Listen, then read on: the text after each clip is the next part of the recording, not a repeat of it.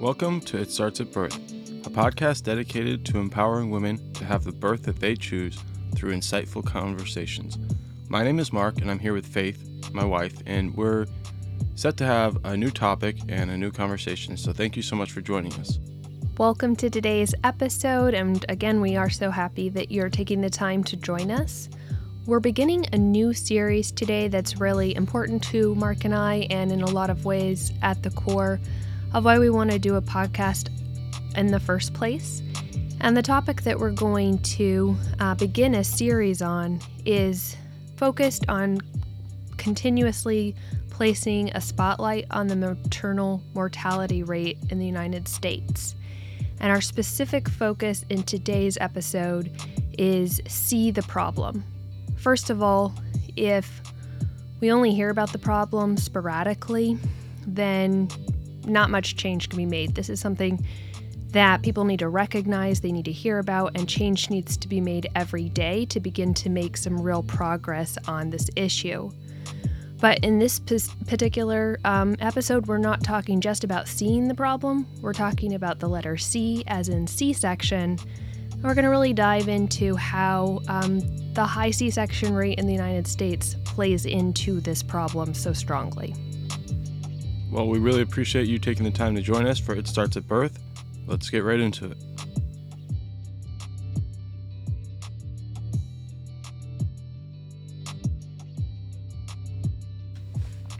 So, Faith, before we get started, this is something that you've, you know, been passionate about for a while, and you know, I see you doing research on it all the time, and the more research you've done recently, the more you've you know come to a conclusion and the more passionately you believe that there is a solution to the high um, maternal mortality rate in the United States, um, one of the highest in the world. Um, and in fact, there was a time not not that long ago, within my lifetime and your lifetime, where we had a much lower mater- maternal mortality rate, and the research is there. And I think that you know, with the right emphasis, you know, we can actually see some change because we're not just talking about something that is um, consistent in other parts of the world. We're talking about something that is has happened here in the United States within our lifetimes. Yeah, that's right. Before we um, talk specifically about three things um, the connection between cesarean and the maternal mortality rate and the evidence that exists that there's a strong connection um, and then we'll also look at like states that have a higher C section rates in contrast with their MMR rate and what ACOG has to say about that rate. Um, I did want to spend a little bit of time talking about what you're referring to and just the history of the maternal mortality rate in the United States. I was surprised to find that this hasn't always been a big problem for us. We actually had it much more under control than we have in recent years. And I think that's something really interesting, and there's a lot of correlation between increased C section rate. So, some of the United States history of maternal mortality rate that I wanted to share with our listeners is um, that about 20 years ago, the MMR began to rise here in the US. But before that, it had significantly dropped decade by decade in conjunction with improved medical understanding and care around the world. We really matched the rest of the world as they began to progress in their understanding of how to prevent preventable um, maternal deaths during and after pregnancy. And um, for instance, in 1933, here in the US, our MMR rate was 619 deaths per 100,000 live births. Here today, um, we have 660 maternal deaths. So that's pretty interesting in that in 1933, we actually had a better MMR than we do um, now or than we did in 2018 when the last study was um, completed and conducted. Um, but then you go to the 1960s, and the US ratio dropped down to 37 deaths per 100,000 live births, a significant decrease. And that had a lot to do um, with many things, but specifically the introduction of better antibiotics and understanding how to fight off infections made a big difference in that drop in the 60s. Um, in the 1990s, the late 1990s, it actually leveled off at about nine deaths per 100,000. But then since 1997, the numbers began their increase back up to today's to today's crisis level numbers. So that's very interesting. In recent history, like Mark said, in our lifetime, the numbers were significantly better than they are. And I was just sharing what the numbers are here in the US um, 660 deaths per 100,000 as of 2018.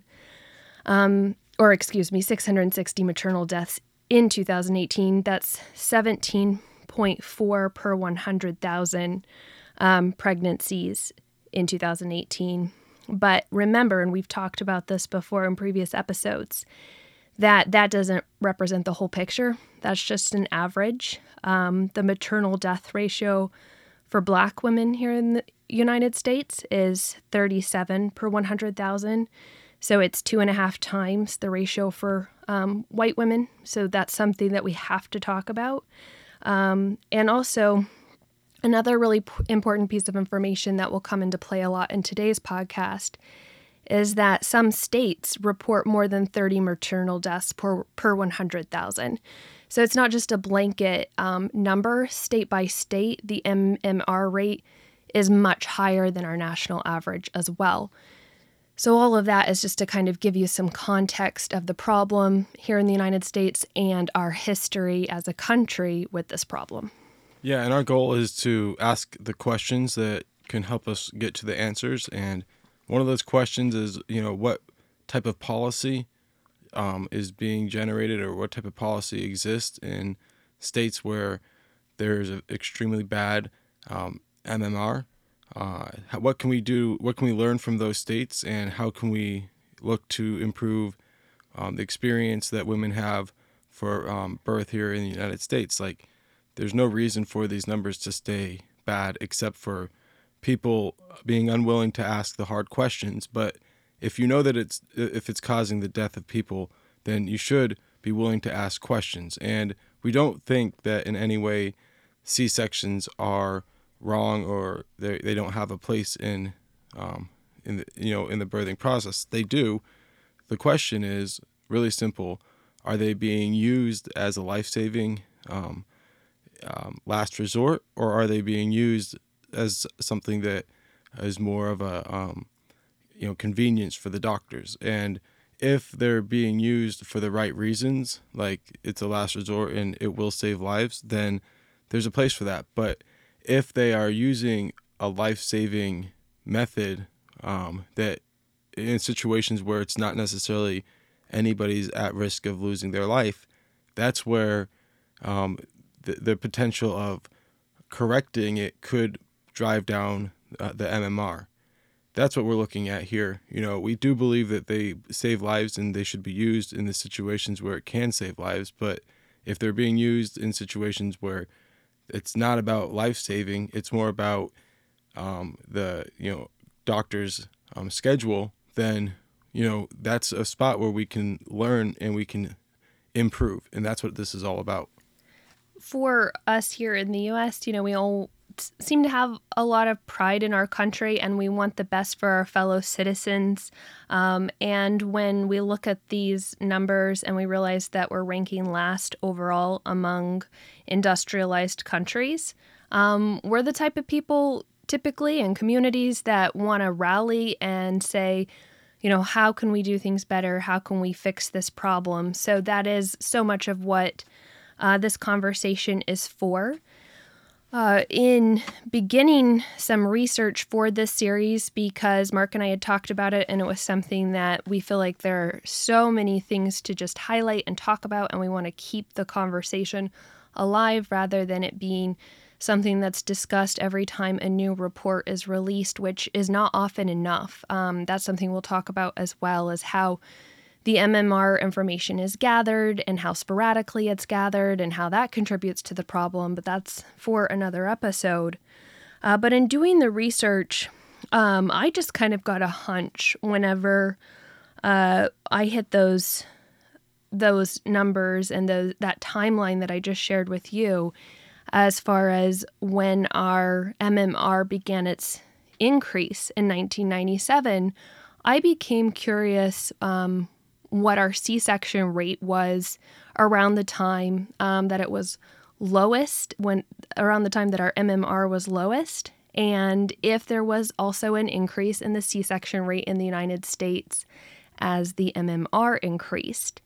And uh, when I combined um, those two timelines, I found some some really strong reason to believe that there is a big correlation there, and so that's something um, that I wanted to share, and that's why that be- this became the focus of today's episode.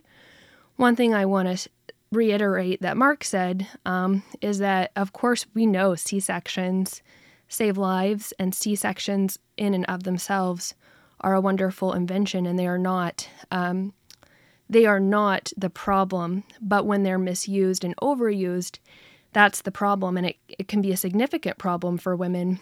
Um, one thing that we've found in our research recently is that the World Health Organization um, has done studies and has come out and said that they see no um, increase in the number of mothers' lives or infants' lives that are saved when the C section rate rises above 10%. So that's kind of a standard to keep in mind as we share the C section rate here in the United States. So that brings us to really our first um, section of today's episode, and that's the connection between um, the cesarean rate and um, also its connection with the maternal mortality rate. Um, one thing that's very interesting um, is, you know, first of all, you've got to ask yourself the question well, if there is correlation, is that really causation? Um, if you're seeing an increase in C sections while at the same time seeing an increase in the maternal mortality rate. And um, Medscape did a study and released a report um, that when compared with vaginal delivery, Maternal mortality and a special morbidity is increased with cesarean delivery up to approximately twice the rate after a vaginal delivery. And I ended up seeing that multiple places, not just on Medscape's report, but um, also on the CDC's website. Um, ACOG even alludes to it that there is um, certainly an increase in risk to the mother for maternal mortality when she has a C section. And part of this increase in mortality is associated directly with the surgical procedure itself. Now, sometimes it certainly goes back to the reason that the cesarean was needed in the first place, but the surgical procedure in and of itself does lead to an increase in maternal mortality. So that's something to keep in mind and why it is so important to have a conversation about how and where C sections fit into the problem. It's especially important because remember, the World Health Organization recommends a 10% C section rate, whereas in the United States in 2019, 31.7% of all deliveries were cesarean in the United States. Now, in uh, 1997, that was at about 20%. So we've had about a 12% increase inside of um, C section rates from 1997 to um, 2019. And um, the CDC reported that from 1996 to 2007 alone, the cesarean rate rose by 53% um, until it reached 32%, the highest rate ever reported in the United States.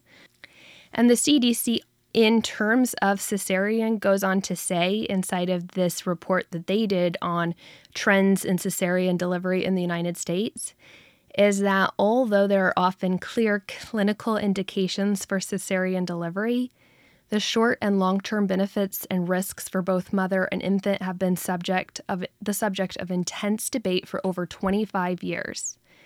Cesarean delivery involves major abdominal surgery and is associated with higher rates of surgical complications and maternal rehospitalizations, as well as with complications requiring neonatal intensive care unit admission. So, while that's not the topic of today's conversation, um, is how C sections that aren't necessary affect infants, it also can have an effect on your baby as well, according to the CDC. So, that just kind of presents the situation we're in in the country in terms of how many C sections are happening and the evidence that is out there to say that it does contribute to the maternal mortality rate. And like I said earlier, it's just one part of the problem. Um, but in the end, it's a big part of the problem, and we need to be talking about it and understanding that, you know, with the right conversations, people can come to the same conclusion that this is something we can control. That's what we're all about here. So, yes, I mean, it's about C sections, but it's also about a culture of escalation and intervention and understanding when the proper time to intervene. And it goes back to um, so many different things we covered in other episodes and we'll cover in future episodes, but you know, there are many reasons that people are, you know, rushing the process because of convenience and um, versus actually needing to intervene for life-saving measures. And understanding that that really is while like we're going to talk about so many different issues, that really is the key difference, right? Is is it necessary or is it out of convenience? And when that that's understood, then you can take the next step, you know. But pretty much all of them come down to that one simple question, and when you find the answer, that's when a lot of times it's like people understand midwives are in a better spot because they understand how long birth takes.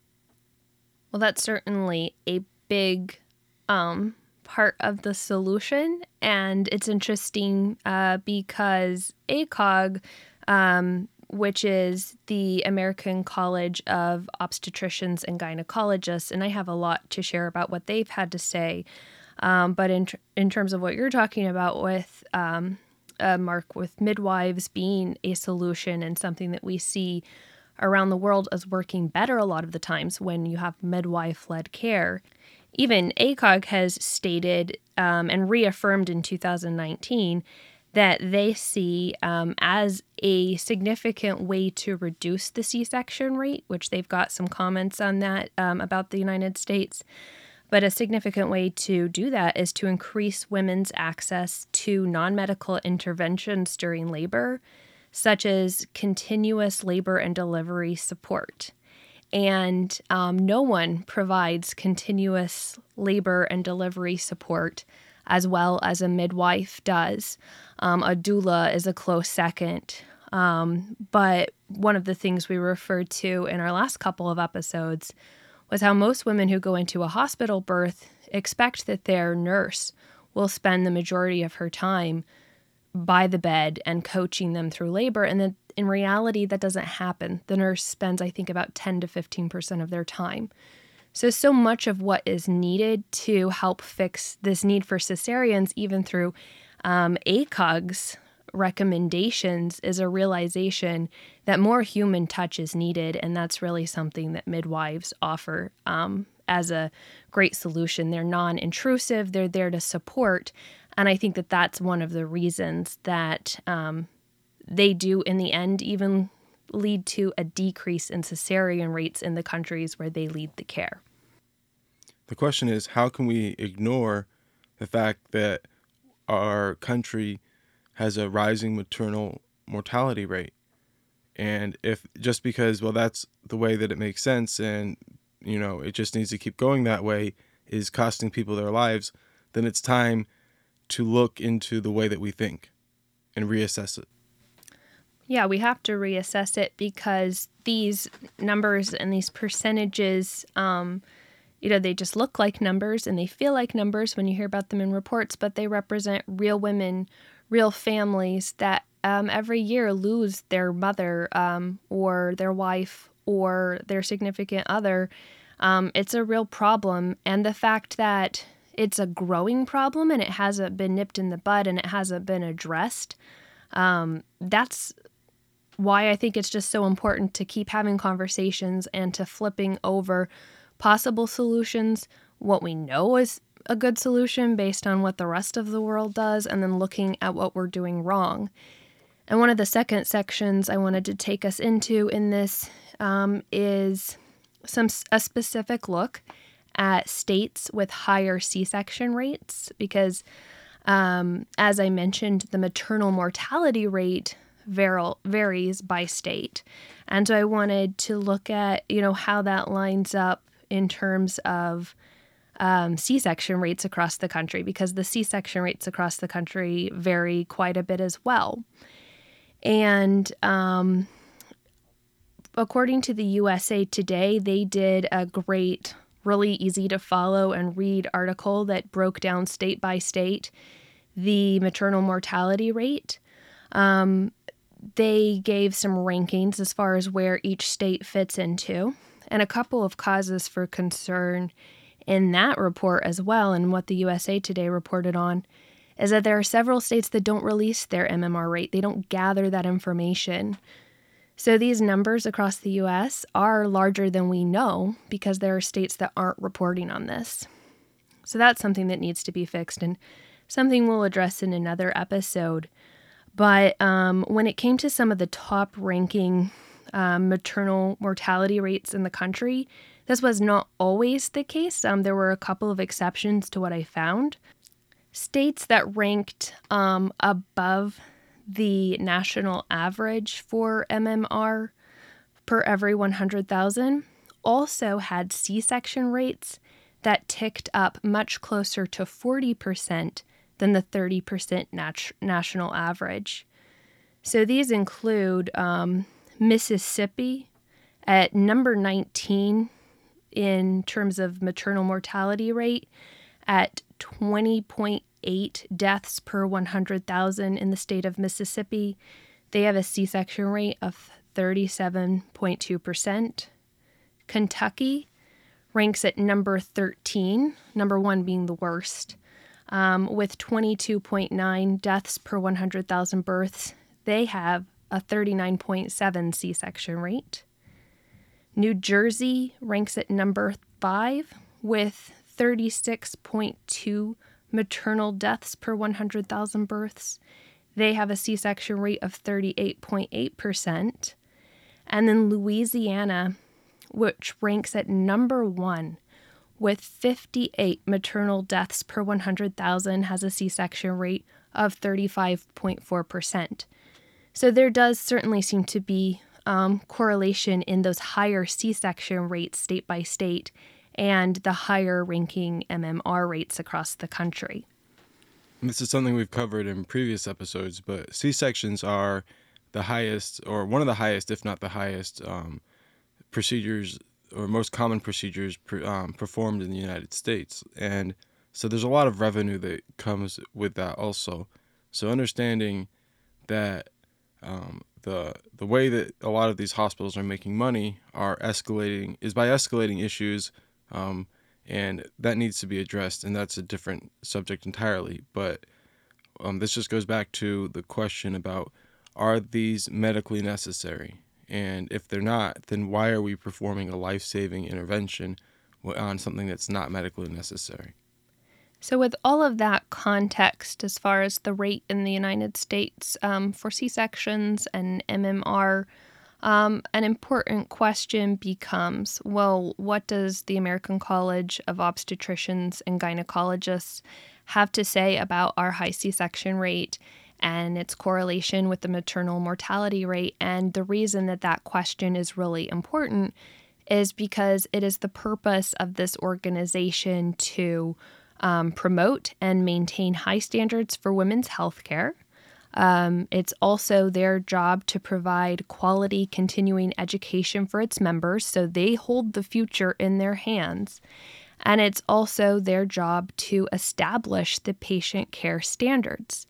So while they're a big part of the solution, it must be stated that they are a big part of why we are where we are right now. And so, what they have had to say, what they say now, gives you an indicator of how aggressively they're going to be fixing this problem. And they do state um, that there are several things that they're investigating and looking into how it contributes to the maternal uh, mortality rate.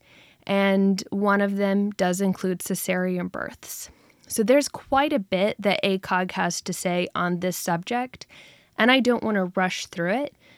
So I think that we will table that for our next episode and dive into ACOG's statements on um, this connection and what they're going to do about it.